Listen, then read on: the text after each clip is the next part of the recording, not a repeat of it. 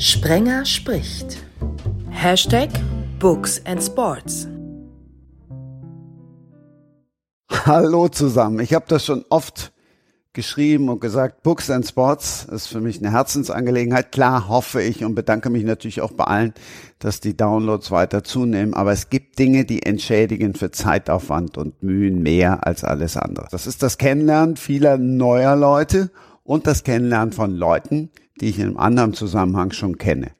Klingt jetzt kompliziert, ist es aber nicht. Hallo Axel Goldmann. Hallo, guten Tag. Dich kenne ich, weil du Köln-Fan bist, bloggst, selber podcastest. Im vermeintlichen Bücherpodcast ist es aber die Premiere. Das ist richtig, ja. Mich hat noch nie jemand nach meinen, nach meinen Literaturvorlieben gefragt. Und ich war auch ein bisschen geschockt, als du mich gefragt hast. Ja, was wirst du dann erst jetzt geschockt sein, wenn der kommt, den ich begrüßen darf als nächstes, wo ich äh, überhaupt nicht mit gerechnet habe, dass er zusagt. Er hat zugesagt und das macht mich echt stolz. Hallo Max Anas. Ähm, hallo Christian und auch hallo Axel und auch hallo, das will ich jetzt gar nicht vorwegnehmen, Patricia. Ähm, äh, danke für die Einladung, Christian. Und äh, das ähm, war doch klar. Also du hast das äh, ja schon formuliert mit Sport und äh, Büchern äh, slash Literatur. Äh, da äh, kann ich ja nicht, nicht dabei sein. Also danke und hallo.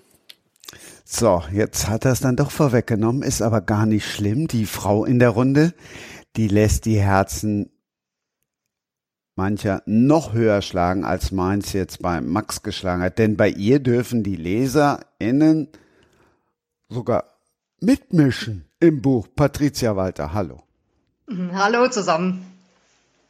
Patricia, also ich erstick erstmal alle Neugierde, damit äh, nicht alle direkt in den Shownotes gelesen haben, Mensch, blutroten Schatten muss ich mir downloaden und im Nachwort anfangen zu lesen. Wie hat der das jetzt gemeint mit LeserInnen tauchen sogar bei dir auf?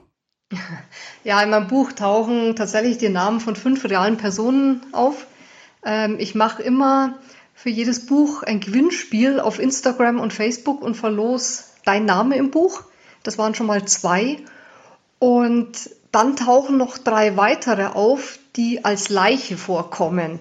Also es, der, das fing so an, dass äh, meine beste Freundin, die ist auch Cheftestleserin und ich wollte ihr als Dankeschön, wollte ich sie im Buch einbauen und habe gefragt, ob ich der Name Buch einbauen soll und sie hat gemeint, ja klar. Und ich habe dann zum Spaß gemeint, da wäre noch die Rolle einer Leiche frei. Und das fand sie also ganz super und ja, so ist sie die erste Leiche geworden. Und das habe ich dann einer Arbeitskollegin erzählt und die hat gemeint, boah, ich wäre auch so gerne eine Leiche. Das ist eine recht nette Arbeitskollegin, also habe ich sie auch eingebaut. Und ähm, ich kenne den Blogger recht gut und mit dem habe ich ein bisschen gechattet und er ist so ein bisschen frech geworden und ich habe dann so gemeint, du Vorsicht, sonst kill ich dich in meinem Buch. Und er so, mei, das wäre ein Traum. Und dann habe ich ihn auch eingebaut. Also daher habe ich drei Namen, die als Leiche vorkommen, das ganz toll fanden und zwei normale, in Anführungsstrichen, Personen. Das ist der, der Bücherklaus, der sich um den Podcast drückt, weil er sagt, nee, ich kann nicht so gut reden. Da muss er halt einfach zuhören. Cheftestleserin, das hat mir auch gut gefallen. Axel, äh, also ich wollte ja schon, oder ich habe es ja schon öfter jetzt mal platziert, so ein toter Podcaster von mir aus dann gerne. Gäbe es eine Wunschrolle in dem Buch, Axel? Axel schweigt. Und wer schweigt, von dem nimmt man an, er hat keinen Wunsch. Wenn ich jetzt an Finsterwalde denke, lieber Max Annas, kann ich mir nicht vorstellen, dass irgendwer da eine Rolle mitspielen will. Ja, das war natürlich äh, nicht als äh, freundliches Angebot gemeint an unsere Gesellschaft. Das war ähm, eine Idee, die fortgesponnen wurde in die Zukunft. Ähm, äh, wir nennen das ja eine Dystopie. Ähm, mal zu schauen, was uns einfällt, äh, wenn wir ein paar politische Tendenzen äh, in die Zukunft fortspinnen und ähm, Leute, die da vorgekommen sind, die haben dann doch, also die Figuren, die da vorgekommen sind, haben dann doch eher um ihr Leben gekämpft und gerungen, äh, als sich darüber gefreut, äh, dass ich sie äh, unter dem Mikroskop betrachte. Nimm uns mit nach Finsterwalde. Ähm, Finsterwalde ist natürlich ein sprechender Name. Äh, das war eine in Teilen auch äh, naheliegende oder auch billige Idee, diese äh, Kleinstadt ähm, äh, zwischen Berlin und Cottbus äh, zu benutzen, ähm, weil, weil der Name naheliegt, äh, dass da etwas ähm, sehr, sehr Schwieriges passiert. Äh, ähm, wir sind in der Zukunft, das Jahr benenne ich nicht ganz deutlich. Ähm, das kann ein paar Jahre oder auch ein paar Jahre mehr von heute aus stattfinden. Wir haben eine neue Machtstruktur, eine neue Macht in Deutschland. Es hat Wahlen gegeben. Äh, eine sehr weit rechtsstehende Partei hat die Macht übernommen und hat begonnen, Leute, die äh, keine deutschen Pässe haben oder Leute, die äh, wahrgenommen werden als äh, sie haben nicht genügend ähm, ähm, deutsche Geschichte werden äh, abgeschoben in äh, Gegenden oder Länder, von denen die, die sie äh, wahrnehmen und äh, beschreiben und einordnen, neben, äh, annehmen, dass sie dort herkommen oder dorthin gehören. Und in so einem Lager beginnt diese Geschichte. Und es ist äh, eine Geschichte wachsenden, äh, sich wehrens. Ähm, und ähm, wird in, in erster Linie erzählt ähm, aus Perspektiven oder durch Perspektiven von Leuten, die keine deutschen Namen haben. Aber immerhin gab es dann doch so eine kleine, kleine, nette Liebesgeschichte dabei. Axel, hast du jetzt deine Wunschrolle gefunden, außer bei Finsterwalde? Wunschrolle in irgendeinem Buch? Ja, der, der Sprachlose wahrscheinlich. Patricia Finsterwalde, bisschen düster, oder? Ich mag's düster. Ich lese auch sehr gerne Dystopien, muss ich sagen. Hast du Finsterwalde gelesen? Jetzt sag nichts Falsches. Nee, habe ich noch nicht gelesen, aber ich habe es auf dem Schirm jetzt. Max, da du ja auch mal Journalist und Redakteur warst, bist du ja von Natur aus sicherlich neugierig. Hast du vorher Patricia und Axel gegoogelt?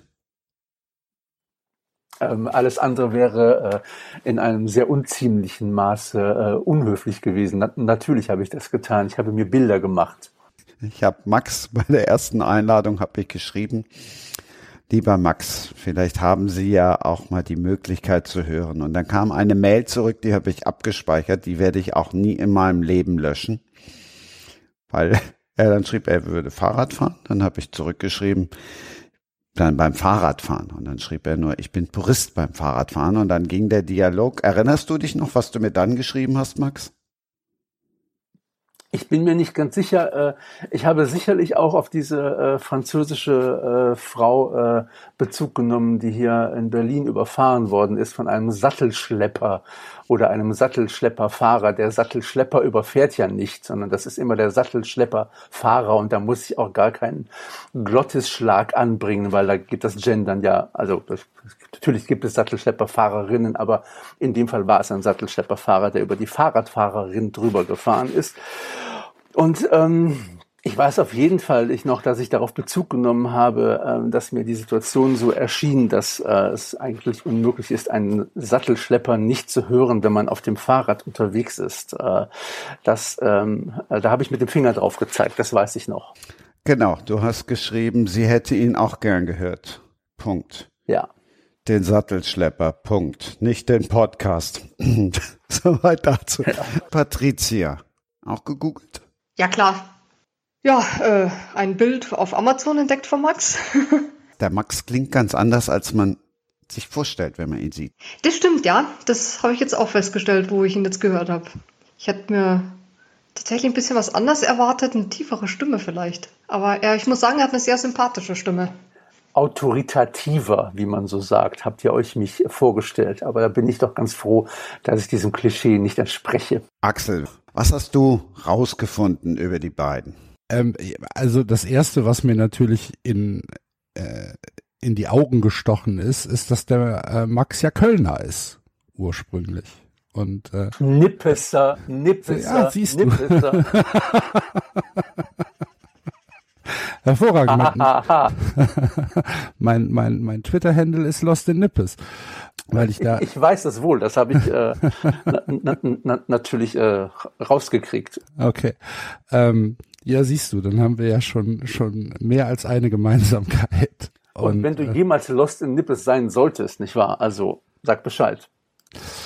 Ja, war ich. Ich, äh, ich habe da äh, fast acht Jahre gelebt ich komme ja eigentlich aus der Kleinstadt. Ich komme ja eigentlich aus der Vorstadt, aus Brühl und habe äh, lange dann in Nippes gelebt und deswegen war ich da lost, weil es für mich äh, so etwas etwas größer war, etwas anonymer und etwas äh, weniger heimelig als zu Hause. Aber äh, dennoch ist natürlich Köln meine Herzensstadt. Und dann musste ich aber lesen, dass er in Berlin lebt. Und dann war schon wieder die ganze Euphorie dahin. Was hat dich rausgetrieben aus Nippes? Ach, Patricia, äh, Nippes denkst du jetzt wahrscheinlich an irgendwelche Porzellanfigürchen auf dem Kaminsims, oder? Ich habe keine Ahnung. Ich bin in Geografie wirklich eine Katastrophe. Ich bin froh, dass es Google, Google Maps gibt. Aber kennst du den Ausdruck Nippes? Nee. Ist Nippes ein kölsches Wort oder ein rheinisches Wort? Oder weißt du jetzt auch gar nicht, was ich meine? Nee, nee, nee, nee, nee. Ähm, der, der Begriff Nippes, äh, mit dem kann man sich, wenn man da aufgewachsen ist, äh, wo ich ähm, das getan habe, äh, mit dem kann man sich ja nicht, nicht be befassen. Ich muss allerdings zu meiner Schande gestehen, dass ich, wenn ich jemals gewusst habe, wie der Kölner Stadtteil zu seinem Namen gekommen ist, ähm, dann habe ich das vergessen. Aber das Porzellanfigürchen, das kenne ich natürlich. Äh, oder äh, alles, was rumsteht und Staub fängt, äh, das bezeichnen wir natürlich auch als Nippes. Ja. Ich hätte es eher so in den, in den in, ins Ruhrgebiet gelegt. Nippes. Aber äh, der, der Stadtteil Nippes kommt natürlich vom Rhein, ähm, weil es einen Rheinarm gab, der damals Niep hieß. Und ähm, als dieser dann, als dieser dann trockengelegt wurde, als der Rhein äh, dann ein bisschen begradigt wurde äh, und dieser Rheinarm dann nicht mehr existiert ja, hat, war das dann äh, da, da, da ist dann jetzt heute Nippes. Und daraus kommt das so ein bisschen. Das hat also genau, nichts das, mit der ja. mit der Herkunft das ist das Wissen der, der Zugewanderten. Ja. Großartig. Das ist toll. Ich, äh, ich freue mich, das, das nochmal zu hören. Ich hatte das äh, lange schon vergessen. Patricia, hast du denn wenigstens Nippes-Figuren zu Hause rumstehen? Nee, sowas habe ich nicht rumstehen. Wie? Du hast jetzt kein Kaminsims, wo irgendwelche, ich bin entsetzt. Ich hätte gerne einen Kamin, ja, aber nein, ich habe keine Nippes-Figuren rumstehen. Also wenn wir nachher oder gleich über dein Buch sprechen, dann kann ich mir das auch nicht so richtig vorstellen. Das Einzige, was ich mir vorstellen kann, ist, dass du vielleicht zu Hause so eine Fräse hast oder irgendwie eine Axt oder irgendwas äh, fieses, blutrünstiges. Nee, das nicht, aber ich habe natürlich so Kung-Fu-Waffen daheim, so Stöcker, Schwerter und so. In der Art, ja. Max, hast du denn, hast du denn so einen kleinen Hennes mitgenommen, so einen Stoffhennes? Äh, nein, aber ich habe ähm, kurz nachdem ich von äh, Köln nach äh, East London in Südafrika übersiedelt bin, äh, habe ich ein kleines Wimpelchen geschenkt bekommen, das mir äh, den Abschied leicht gemacht hat. Äh, da war ich allerdings schon ein paar Monate im Süden. Und das Wimpelchen halte ich natürlich schön in Ehren. Echt, das hast du noch? Ja, das wird mich äh, für den Rest meiner Tage begleiten, bis ich, wie man so sagt, in die Grube fahre. Und hast du denn in Südafrika dann immer auch geguckt, wie der FC gespielt hat? Ähm, ähm, Radio und Fußball war damals noch, also WDR, äh, das war für mich ähm, das Gebot äh, des Samstags oder im Zweifelsfall auch eines anderen Tags, aber das war ganz, ganz, ganz wichtig. Äh, ähm, das, äh, das gehört zu meinem Leben, also genau. Das, das wird man ja nicht los zum Teufel nochmal. Fantastisch. Ja, das wird man ja nicht los zum Teufel nochmal, ist, ähm, ist eine sehr gute Umschreibung für das Leben als äh, Fan des ersten Fußballclub Köln. Für das Leiden, ja. Für das, für das Leiden äh, und für, für die äh, pure Existenzverachtung, die uns da manchmal entgegengebrüllt wird von diesem Verein. Aber man wird es ja, wie der Max gesagt hat, nicht los. Das stimmt schon. Man hat es sich nicht ausgesucht. Man kann sich ja nicht sagen, ich bin jetzt irgendwie mal ähm, auf einmal Fan von Lech Poznan oder sowas. Das geht nicht. Genau. Wie kommst ja. du jetzt bitteschön auf Lech Poznan? Ich hätte jetzt gedacht, wenn wir über Südafrika sprechen, du kommst irgendwie mit einem südafrikanischen Club, dessen Namen mir gerade nicht einfällt. Die Mamelodi Sundowns. Ich Oder die Kaiser, Kaiser Chiefs. Ja, ich genau. wusste genau. es, dass ihr das wisst. Patricia, bist du noch da oder suchst du gerade schon?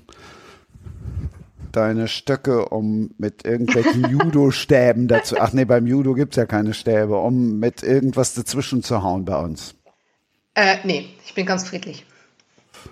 Weißt du, Christian, wer in Südafrika äh, Rekordtrainer mit den meisten Niederlagen in der südafrikanischen Liga ist, der nicht Südafrikaner ist? Ich würde sagen Ernst Middendorp. Ja, na, selbstverständlich Ernst Middendorp. Ich wollte es jetzt nicht sagen, weil Ernst Middendorp ein Freund von mir ist bei Facebook.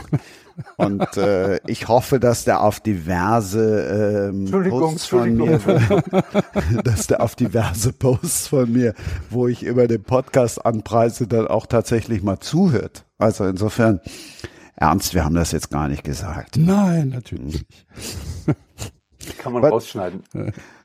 Hier wird nichts geschnitten. Patricia, ähm, mit Fußball hast du es gar nicht an der Mütze? Nee, nicht wirklich. Nur in Gänsefüßchen Kampfsport?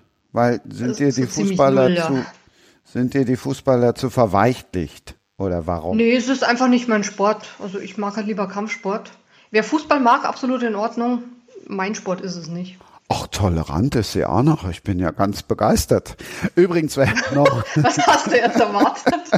wenn wir jetzt nochmal auf Google zurückkommen. Patricia musste ich ja nicht googeln. Und ich weiß, wir werden diese Folge heute toppen. Aber Matthias Bürgel, über den bin ich ja an Patricia gekommen. Das ist der Kommissar, der Bücher schreibt und der gerne Leichen einbalsamiert. Folge 23 ist tatsächlich immer noch eine der erfolgreichsten und eine der am meisten downgeloadeten, der hat mir alles erzählt. Oh. Ja, das ist mal ein Cliffhanger, oder? Alles worüber? Alles über, also über das Einbalsamieren von Leichen, über, über die Morde in Süddeutschland. Der hat zu der Zeit noch beim KK11 gearbeitet. Nee, nicht beim KK11, sondern beim Kriminaldauerdienst. Also es war sehr blutrünstig, sehr fies, aber doch nicht ganz so fies wie das, was Patricia so geschrieben hat. Matthias hat mich auch äh, beraten. getötet, oder? Gemetzelt. Ja. naja, es kommen, ein paar kommen halt ums Leben, ja. Ein paar. Wir kommen gleich.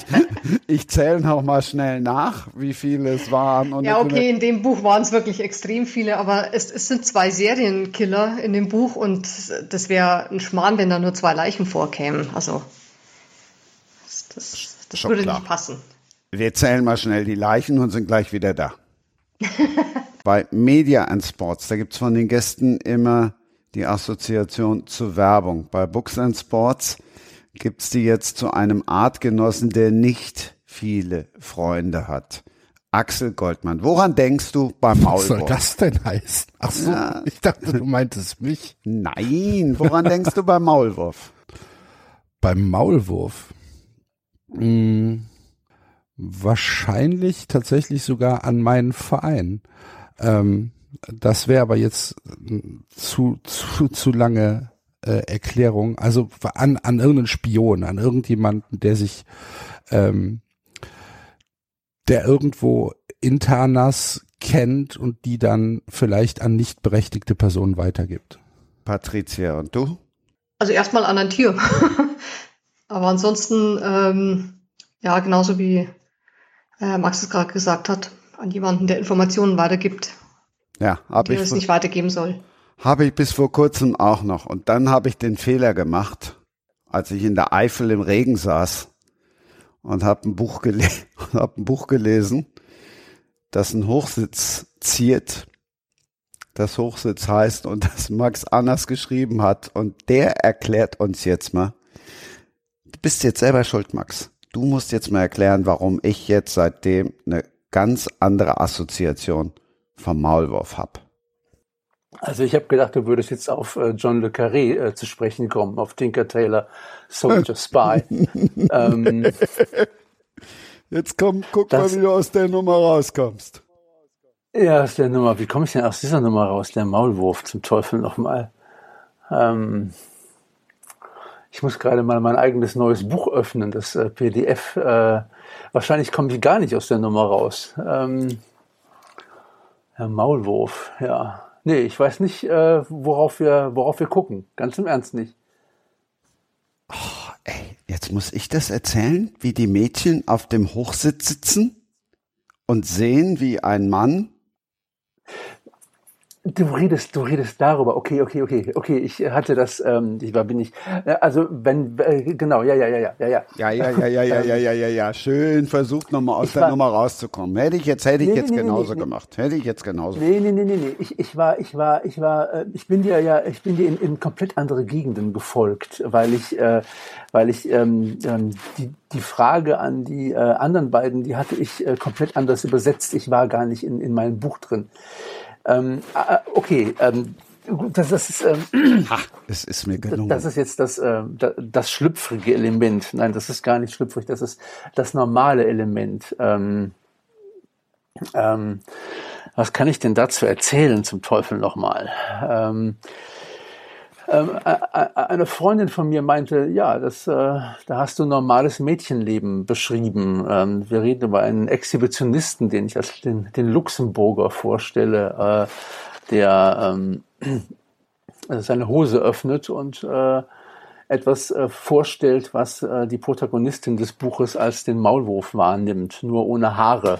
Ähm, das ist ein Bild, das äh, ist im Grunde genommen so abstrakt, äh, dass es ähm, mit dem Tier äh, gar nichts mehr zu, zu tun hat. Das, ähm, deswegen bin ich dir eben auch in die falschen Gegenden ge gefolgt. Wir, haben, wir haben relativ lange darüber debattiert, ähm, ähm, Lektor, Agent und ich, äh, mit welchem Tier wir es da zu, zu tun haben und sind uns da ähm, beginnend mit der Schlange, äh, wir sind uns da gar nicht so recht einig geworden. Und dann habe ich beschlossen, da äh, eine Brechung reinzubringen und das Naheliegendste nicht zu verwenden, sondern mich ähm, auf das rein auf, auf die rein physische Erscheinung ähm, dieses, jenes männlichen Geschlechtsteils ähm, zu konzentrieren äh, oder jedenfalls die Wahrnehmung der elfjährigen äh, Sanne, äh, die äh, be beschreibt, was der Luxemburger tut. Er streichelt nämlich seinen Maulwurf. Ja. Lass uns vorne anfangen beim Hochsitz. Ich war ja jetzt schon oben drauf und habe von oben runter geguckt mit den beiden Protagonistinnen. Nimm uns einfach nochmal mit runter vom Hochsitz in dieses kleine Eifelörtchen, was dort alles geschieht. Und natürlich weiß ich bei so einem Profi wie dir auch, du wirst auch nicht zu viel spoilern, aber ihr kommt sowieso nicht an dem Buch vorbei. Das nur vorneweg. Das Buch lässt sich nicht äh, über ähm, eine einfache Rekapitulation von Plot und Geschichte ähm, erzählen. Na, natürlich ließe sich das. Also ich könnte erzählen, es gibt sieben Erzählebenen, es gibt diese und jene Fi Figuren.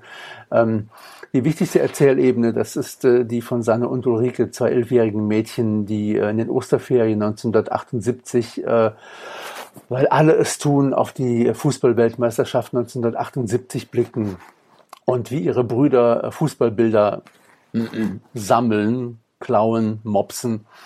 Und weil sie aber, weil sie Mädchen sind, weniger Taschengeld kriegen, ähm, sind sie auf Improvisation angewiesen und äh, mopsen auch wieder das RAF-Fahndungsplakat im ähm, nächsten Dorf und ergänzen das, was sie haben, in ihrem auch selbst gebastelten Album.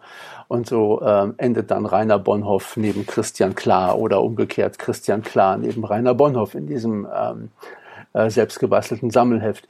Das Ganze ist, ich mag das Wort Sittenbild sehr gern, ein äh, Sittenbild der äh, späten mittleren Phase der Bundesrepublik Deutschland, äh, wenn wir das als äh, CDU, SPD, CDU äh, Phasen sehen, dann ist 1978 also schon Schmidt, postdeutscher Herbst, äh, da ist das die, die ausgehende mittlere Phase, weil äh, äh, nach dem deutschen Herbst äh, die Sozialdemokratie schon in der eigenen Abmoderation verfangen war. Ähm, und, ich gucke darauf, äh, wie wir uns Bilder vom Gestern machen, also ähm, wie unsere Erinnerung funktioniert. Äh, die Frage, war früher wirklich alles besser? und befasse mich auch ein bisschen damit, ähm, wie Leute auf der anderen politischen Seite ähm, die Dinge, die waren, sagen wir mal, überhöhen und äh, schaue, dass ich denen was entgegensetze. Das passt ja wunderbar zu dem, dem Zeitpunkt, wo wir mit dem Podcast online gehen. Das ist ja tatsächlich zwei Tage vor der Bundestagswahl. Was hat dich ausgerechnet in die Eifel verschlagen und ausgerechnet in diesen Ort? Das ist das Einfachste an dem ganzen Stück. Äh, meine Partnerin ist da aufgewachsen und äh, bei aller Erfinderei, äh, Geschichtenentwicklung und Imagination, die Geschichte mit den, ähm, mit den ähm, Fußballbildchen und den äh, ausgeschnittenen ähm, äh, Fotos aus dem RAF-Fahndungsplakat, das ist die Geschichte, die mir meine Partnerin erzählt hat, die genau dort in dem Eifelörtchen aufgewachsen ist. Ähm, ähm, ich hatte nach zwei Büchern, die in der DDR angesiedelt sind, das Bedürfnis, ähm, das war, sagen wir, schreibhygienischer Art, ähm, einen anderen Blick zu entwickeln und mal zu gucken, was mir zum Westen Deutschlands einfällt, zu überprüfen, wie meine Schärfe in der Bewertung äh, ähm, ostdeutscher Gesellschaft, äh, was das mit meinem Blick auf die westdeutsche Gesellschaft macht. Und das Buch Der Hochsitz ist dabei eben herausgekommen. Also ein Blick auf eine Gesellschaft, die nicht nur noch Reste von ähm, ähm, vom Autoritären in sich trägt, sondern äh, die im Grunde genommen die Geschichte nicht einmal begonnen hat zu betrachten. Ähm, und zugespitzt äh, wird das in einer Figur, die ähm, lange nicht benannt wird, die lange nicht fassbar ist, einem mutmaßlich amerikanischen Mann, der sich durch einen Chauffeur durch die Gegend fahren lässt und Bauern in der Gegend äh, für Atompreise ähm, vermeintlich ihre Farmen äh, abkaufen möchte. Dessen leicht dürrenmatsche Figur ähm, bringt die ohnehin wackelige ähm, die, die ohnehin wackelige Fügung in der Gegend halt komplett äh, aus dem Rahmen wir sollten vielleicht dann noch mal kurz, nee, erst frage ich Axel, ob er Panini-Bilder geklaut hat. Da möchte ich von meinem äh, Aussageverweigerungsrecht ähm, Gebrauch machen. Ich glaube schon. Das ist das nicht verjährt dann? Da kennt sich doch das bestimmt Patricia aus. Sowas verjährt, wenn wir als Kinder mal also die beiden Mädchen, die klauen ja auch Süßigkeiten. Hab ich, das gebe ich jetzt gern zu. Das muss ja verjährt sein. Also das habe ich auch gemacht. Also ich habe nie was geklaut, deswegen kann ich es jetzt nicht sagen, aber solche Bagatelldelikte, wie es dann so schön heißt, verjähren. Ähm, beziehungsweise man hätte es ja nachweisen müssen. Echt, warst du immer ganz brav und ganz lieb? Ja, also ich habe tatsächlich nichts geklaut. Ähm, ich ähm, habe einen sehr hohen moralische Werte oder einen sehr starken Gerechtigkeitssinn. Das war auch der Grund, warum ich gern zur Polizei gegangen wäre. Und ähm, ich möchte ja auch nicht, dass mir jemand was klaut. Und deswegen habe ich immer gesagt, was ich nicht möchte, dass mir jemand antut, tue ich anderen halt auch nicht an. Ich war ja früher, ne, bevor ich dann schön und groß wurde, war ich ja ein kleines, hässliches, dickes Kind und durfte nie mitspielen. Und dann habe ich immer, damit ich mitspielen darf, habe ich Quartetts geklaut bei WK. So hieß der Laden, glaube ich. Ja, ich glaube, es ist schon noch ein Unterschied, ob ich als, als, als Kind sowas klaue oder ob ich ähm, als Erwachsener mit, mit voller Absicht äh, und in dem Wissen, dass es auch eine Straftat ist. Nein, wir reden ja wirklich jetzt von, von nach der Schule mal kurz ins Glas greifen und so, so ein ganz klassisch. Also bei uns. Also ich habe es tatsächlich nie gemacht. Da sind vielleicht auch Jungs eher prädestiniert für? Obwohl es ja Max im Buch zwei Mädels sind? Das ist eine gute Frage. Na, die Mädchen hatten Grund, äh, also jedenfalls in der Geschichte, die, die ich entworfen habe, ähm, sich ähm, in dieses äh, außergesetzliche äh, Terrain zu begeben, weil, wie gesagt, und ich glaube, das ist jetzt, da bedarf es nicht so großer Imagination. Die Jungs A sowieso mehr Taschengeld bekommen haben und sie in der Geschichte, die ich da entworfen habe, die Jungs wegen der Fußball-WM noch mal ein bisschen mehr, mehr Taschengeld bekommen haben, damit sie sich die in dem Buch Hanuta-Bilder besorgen können. Und dass die Mädchen da versucht haben, eine Art Gerechtigkeit herzustellen, dadurch, dass sie die ganzen Hanutas, also mit den Bildern gleich geklaut haben. Das ähm, hatte ich mal als etwas ähm, hingestellt, dem ähm, eine Idee von hergestellter Gerechtigkeit innewohnt, sagen wir so. Hanuta, stimmt, das gab's ja auch. In Hanuta oder in Duplo waren sie auch immer, immer eingewickelt. Aber Axel, du bist dann eher so wirklich ganz klassisch Panini-Album. Ja, absolut. Also ähm, Panini-Album hat hat zur Kindheit dazugehört. Das das war halt so. Also ich glaube, mein erstes Panini-Album war, war ich 82 Spanien. Und wenn du, also ich habe jetzt eben noch mal drüber nachgedacht. Also wenn du fragst, hast du Panini-Bilder geklaut? Es kann sein, dass ich vielleicht mal nur drei Päckchen bezahlt habe, aber vier mitgenommen habe. Sowas, sowas kann sein, aber ich bin nie in den Laden gegangen und habe dann bin zur Kasse gegangen und bin mit mit den Dingern wieder weggelaufen. Das haben wir nicht gemacht. Ähm, das, der Spaß am Panini sammeln war ja tatsächlich eher das Tauschen. Es war ja nicht es war ja nicht das äh, Kaufen und Kleben, sondern es war ja das Tauschen und Kleben auf dem Schulhof, wenn dann mein Förster gegen deinen Maradona. Ja, genau. Da, dann gibst du mir aber noch einen Ecuadorianer dazu. Irgendwie sowas. Und ähm, das, das war halt der, der, der, der größte Spaß. Ähm, also von daher, ja, aber natürlich für mich absolut äh, klassische Geschichte. Panini-Album hat dazugehört, immer. Hat Aber auch lange nicht aufgehört. Also ich, ich glaube, dass ich mit mit äh, Anfang 20 hatten wir auch noch Panini-Alben. Wie bist du auf die Idee gekommen? Eben nur in Gänsefüßchen durch die Freundin? Das war ähm, die Geschichte, die mir meine Partnerin erzählt hat, war ähm, eben genau die Geschichte. Ähm, wir haben Bilder gesammelt, Bilder gemobst, ähm, haben uns das Raffahndungsplakat besorgt und eben Rainer Bonhoff neben Christian klar ge geklebt. Das ist eigentlich nur die Ausgangsidee ähm, gewesen, dafür mal genauer nachzudenken, was in diesem ähm, Mikrokosmos ähm, in der südwestlichen Eifel passiert hätte sein können damals. Die Grenznähe spielt natürlich eine gewisse Rolle. Ähm, äh, Zollschmuggel, äh, gibt zwei Frauen, die unbedingt über die Grenze wollen, ähm, weil die luxemburgische, die deutsch-luxemburgische Grenze als die, die durchlässigste, die weichste Grenze galt, äh, wenn man was zu verbergen hatte. Und so habe ich ähm, Provinz und äh, Politik äh, und ähm, so eine kindliche präpubertäre Wahrnehmung von Wirklichkeit äh, in einen Topf geworfen und mal ordentlich umgerührt. Das ist eigentlich das Prinzip gewesen.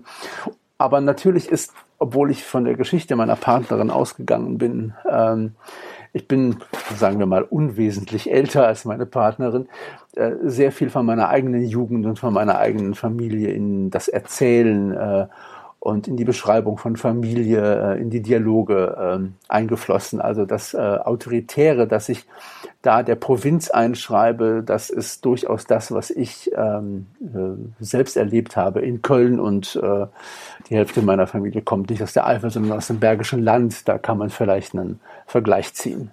Bei Provinz und Köln ist Axel jetzt wahrscheinlich kurz zusammengezuckt. Nö, alles gut. Du wohnst doch selbst in Köln. Du weißt, du weißt doch, dass Köln im Herzen immer Provinz sein wird. Das ist, das hast du jetzt gesagt.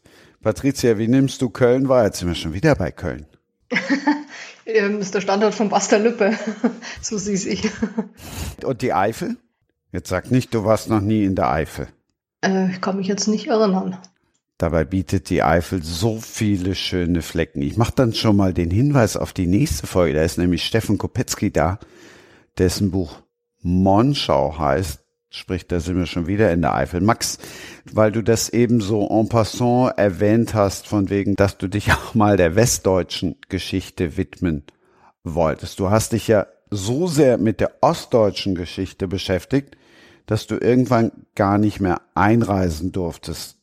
Das waren gar keine Recherchereisen. Ähm, ich war jung und ungebunden und ähm, äh, war sehr neugierig äh, auf die äh, DDR. Äh, ich, nein, wir, wir waren äh, die Kölner autonome Szene oder ich war Teil der Kölner autonomen Szene. Ich war in der DDR ähm, allein dann mit äh, den Leuten, mit denen ich zusammen gewohnt habe und äh, dann haben wir festgestellt, dass es ein unglaubliches Interesse daran gibt, von ähm, jungen linken Menschen äh, mal nachzugucken, wie es denn in der DDR diesem als äh, links dargestellten Staat eigentlich aussieht. Und dann haben wir begonnen, Gruppenreisen zu organisieren, äh, in einem radikalen, nicht kommerziellen Rahmen natürlich. Ähm, ich glaube, der der ähm, heftigste Anlass, das war der Jahreswechsel 88, 89, wo wir mit vielleicht 40 Leuten aus Köln in dem thüringischen ähm, Städtchen Saalfeld eingefallen sind, mit Kölner Punkband ohne Instrumente eingereist. Ähm, ich bin da sehr oft gewesen, äh, 87, 88, 89, bis sie mich im Juli des Jahres nicht mehr reingelassen haben weil ähm, das System zu Recht angenommen hat, dass ich äh, wenigstens ähm, mit hinter diesen ähm, Reisetätigkeiten stehe. Ähm, wir haben dann ähm, andere Wege gefunden, uns zu treffen, Leute aus der DDR und ich oder und wir, äh, nämlich in der, äh, damaligen Tschechoslowakei. Äh, für, für mich ist das ein wichtiges ähm, äh, Ding gewesen, nachzugucken, äh, hinter äh, dem eisernen Vorhang, wie die Leute in der DDR leben. Und ähm, ich habe aus der Zeit mitgenommen, dieses Bedürfnis, äh, da mal in, in, in so einer Form drüber nachzudenken, dass da auch, ähm, dass da was Präsentables bei rauskommt, äh, nämlich ein Buch oder jetzt ist es sogar eine Reihe geworden. Ähm, ich habe ähm, das erste Buch dem Verlag vorgestellt, äh, Rowold, und ähm, mein Lektor hat mir gesagt, das äh, könnte ja auch gut eine Reihe werden. Und so ist dann eine Reihe daraus geworden, in der bislang zwei Bücher erschienen sind, Morduntersuchungskommission 1 und 2 und das dritte entsteht gerade. das ist angelegt auf fünf Bücher, die dann zwischen 1983 und 1991, also bis zur ähm, äh, vollzogenen äh, Vereinigung ähm, äh, gedacht sind jedenfalls. Warum hast du dann den Hochsitz dazwischen geschoben? Na, so wie ich es eben erzählt habe, ich, ich brauchte einen Bruch und das hatte, das, ich nenne das gern schreibhygienische Gründe. Ich brauchte ein wenig Abstand, musste über etwas anderes schreiben als über ähm, den Osten und hatte die Idee, dass es mir gut tut, ähm, dass es auch dem Reihenprojekt gut tut, wenn ich äh, den Blick in die andere Richtung, nämlich äh, äh, zum Westen hin ähm, äh, richte und damit mehr ähm, auf meine eigene Jugend, auf meine eigenen Erfahrungen. Denn letztlich ist es ja schon so, also auch wenn ich die DDR oft besucht habe und ich habe sehr viel Zeit dort verbracht in diesen zweieinhalb Jahren äh, zwischen Beginn 87 und Mitte 89, ähm, dann war ich dort nur Besucher und ähm, auch wenn ich äh, Leute, Freunde habe, die mir dabei helfen, ähm, dieses Projekt ähm, zu erstellen, äh, also die, äh, die fünfteilige Reihe Morduntersuchungskommission, dann bin ich natürlich in dem Ansatz darüber zu schreiben immer nur der Außenseiter. Und äh, mal als Abwechslung ein Projekt zu schreiben, das im Westen spielt, ähm, das bringt mich in eine ganz andere Denk- und Schreibposition. Und das macht mich äh, dann auch wieder auf eine andere Art sehr zufrieden. Ich muss anders ähm, äh, konstruieren, plotten, rekonstruieren, die Geschichte, meine Geschichte, meine Erfahrungen. Ähm, und ähm, der Bruch äh, mit, mit, mit der Reihe macht, dass ich, äh, das, das spüre ich jetzt beim dritten Buch, das ich gerade, äh, das ich demnächst hoffentlich zu Ende bringe, äh, der macht, ähm, da, dass ich nochmal schärfer über ähm, meine Schreibposition nachdenke. Äh, wenn, wir haben ja jetzt hier keine zeitlichen äh, Beschränkungen. Also ähm, ich ähm, ähm, bin als jemand, der ähm, ähm, aus dem Westen, aus, auf den Osten guckt, äh, werde ich natürlich als Außenseiter wahrgenommen. Und, und die Frage, die ist mir oft gestellt worden, ähm, ähm, ähm dokumentierst du, spitzt du zu, gibt ja auch, das lässt sich alles googeln. Ähm, Kritik an dem Projekt, das sagt, äh, da urteilt der Westler über den Osten. Und das mal, da, da mal eine Weile zurückzustehen und ähm, in, in, im Sumpf zu stehen, den ich wirklich sehr, sehr, sehr genau kenne, das tut einfach gut. Und äh, jetzt gehe ich zurück wieder in die DDR und äh, schaue in den anderen Sumpf. Patricia, beim nächsten Buch gibt es dann auch einen Bruch? Nee, also ich bleibe definitiv bei Psychothriller. Ähm, es ist tatsächlich so, dass meine Bücher sich alle voneinander unterscheiden. Also ich mache nie ein Schema F oder so. Also ich erfinde mich praktisch immer wieder neu oder auch eine andere Art von Geschichte oder von Figurenkonstellation oder ähm, von der Perspektive. Also es wird wieder was ähm, komplett anderes werden, aber definitiv wieder ein Psychothriller. Kann man denn da trotzdem, das wird mich jetzt mal als jemand, der nicht schreibt, kann man denn trotzdem Parallelen ziehen zu dem, was Max gerade gesagt hat? Wie, wie viel von dir steckt in, in, in Sam zum Beispiel? Hoffentlich nicht viel, weil ja, was Sam aber, durchmachen muss, das wäre schon schlimm. Also ähm, naja, aber aber es geht ja nicht nur ums Durchmachen, sondern es geht ja auch um die um um dieses Gedankenkonstrukt, ähm, um um diese Zerrissenheit. Also es ist tatsächlich so, dass die Figuren rein fiktive Figuren sind ähm, man baut vielleicht hier und da mal was für sich ein, aber das meiste ist wirklich fiktiv, weil auch die Figuren müssen natürlich bestimmte Kriterien erfüllen, damit sie ähm, in ein Buch passen, damit sie auch einen Leser fesseln, damit er das Interesse hat, ihr auch zu folgen. Und äh, ja, da ist, da ist das meiste ist erfunden. Ja, ich, ich stelle es mir halt, ich stelle mir halt einfach schwierig vor, wenn man schreibt, dann natürlich fiktive Figuren zu schreiben und ähm, die haben ihren eigenen Charakter und die sind vielleicht ausgeprägt in ihrem Charakter, aber man kommt doch eigentlich immer auf eigene Erfahrungswerte zurück, oder nicht? Nee, um Gottes Willen, okay, weil ich schreibe ja auch aus der klar. Sicht von äh, den, den Serienkillern. Ja, ja, das, gut. Also, also, also eigenen Erfahrungen nicht. Äh, man muss einfach, sage ich mal, eine gewisse Empathie haben, also die Fähigkeit, sich in fiktive Figuren auch reinversetzen zu können. Ähm, natürlich durchlebe ich, was die Figur erlebt, ja, aber ich greife nicht aus eigener Erfahrung zurück. Ähm, das, was ich wissen muss, entweder stelle ich es mir in meiner Fantasie vor, was manchmal auch nicht lustig ist, oder gerade was den psychologischen Background angeht, ähm, da habe ich äh, zwei Freunde, die sind Psychologen, die kann ich fragen. Was die Polizeiarbeit angeht, da kann ich den Matthias Bürgel fragen, der berät mich da. Und ansonsten ist es wirklich einfach, ja, sich in die Figuren reinversetzen und genug Fantasie haben. Okay. Max, in Folge 33 habe ich von Karl Olsberg gelernt, der schreibt gar nicht selber, sondern die Figuren schreiben dann selber. Mm, ja, das kommt darauf an, wie man schreibt. Also viele schreiben einfach drauf los und lassen sich überraschen, wie sich entwickelt. Ich gehöre zu der Fraktion, die vorher sehr, sehr genau planen. Also ich plane jedes Kapitel durch. Bei mir steht die Story von Anfang bis Ende fest, bevor ich auch nur einen Satz schreibe. Und da werde ich dann von den Figuren nicht mehr überrascht. Das heißt, ich muss mir bei der Planung überlegen, wie reagiert die Figur, wie handelt sie.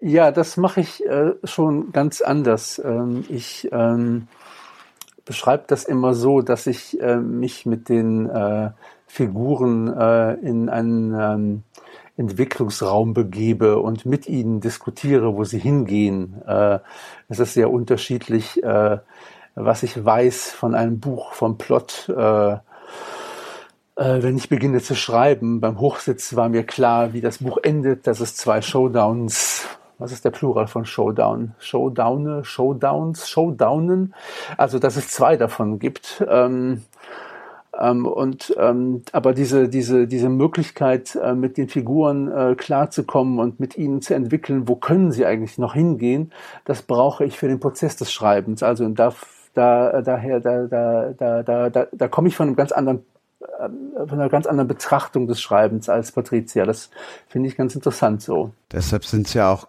komplett andere Bücher und deshalb liebe ich zum Beispiel diesen, diesen Podcast so, wo dann so vieles zueinander kommt und vieles aufeinander trifft. Axel, dir sei die Folge 33 auch deshalb nochmal empfohlen, weil dieser Karl Olsberg diskutiert mit Patrick Ittrich. Karl Olsberg schreibt auch über künstliche Intelligenz und natürlich diskutieren wir dann da auch über den Video Assistant Referee. Aber das ist nun ein komplett äh, anderes Thema. Ich finde es spannend, Axel. Ich hoffe, du hast es nicht bereut, dass du das erste Mal in einem Bücherpodcast dabei warst, sondern vieles mitgenommen. Auf jeden Fall. Vielen, vielen Dank für die Einladung. Großen Spaß gemacht.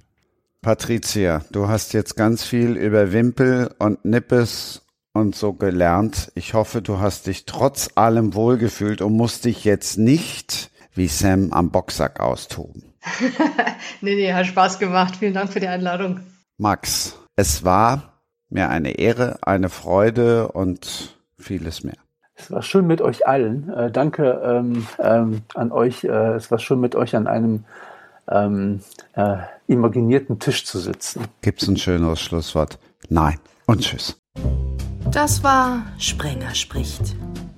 Hashtag Books and Sports.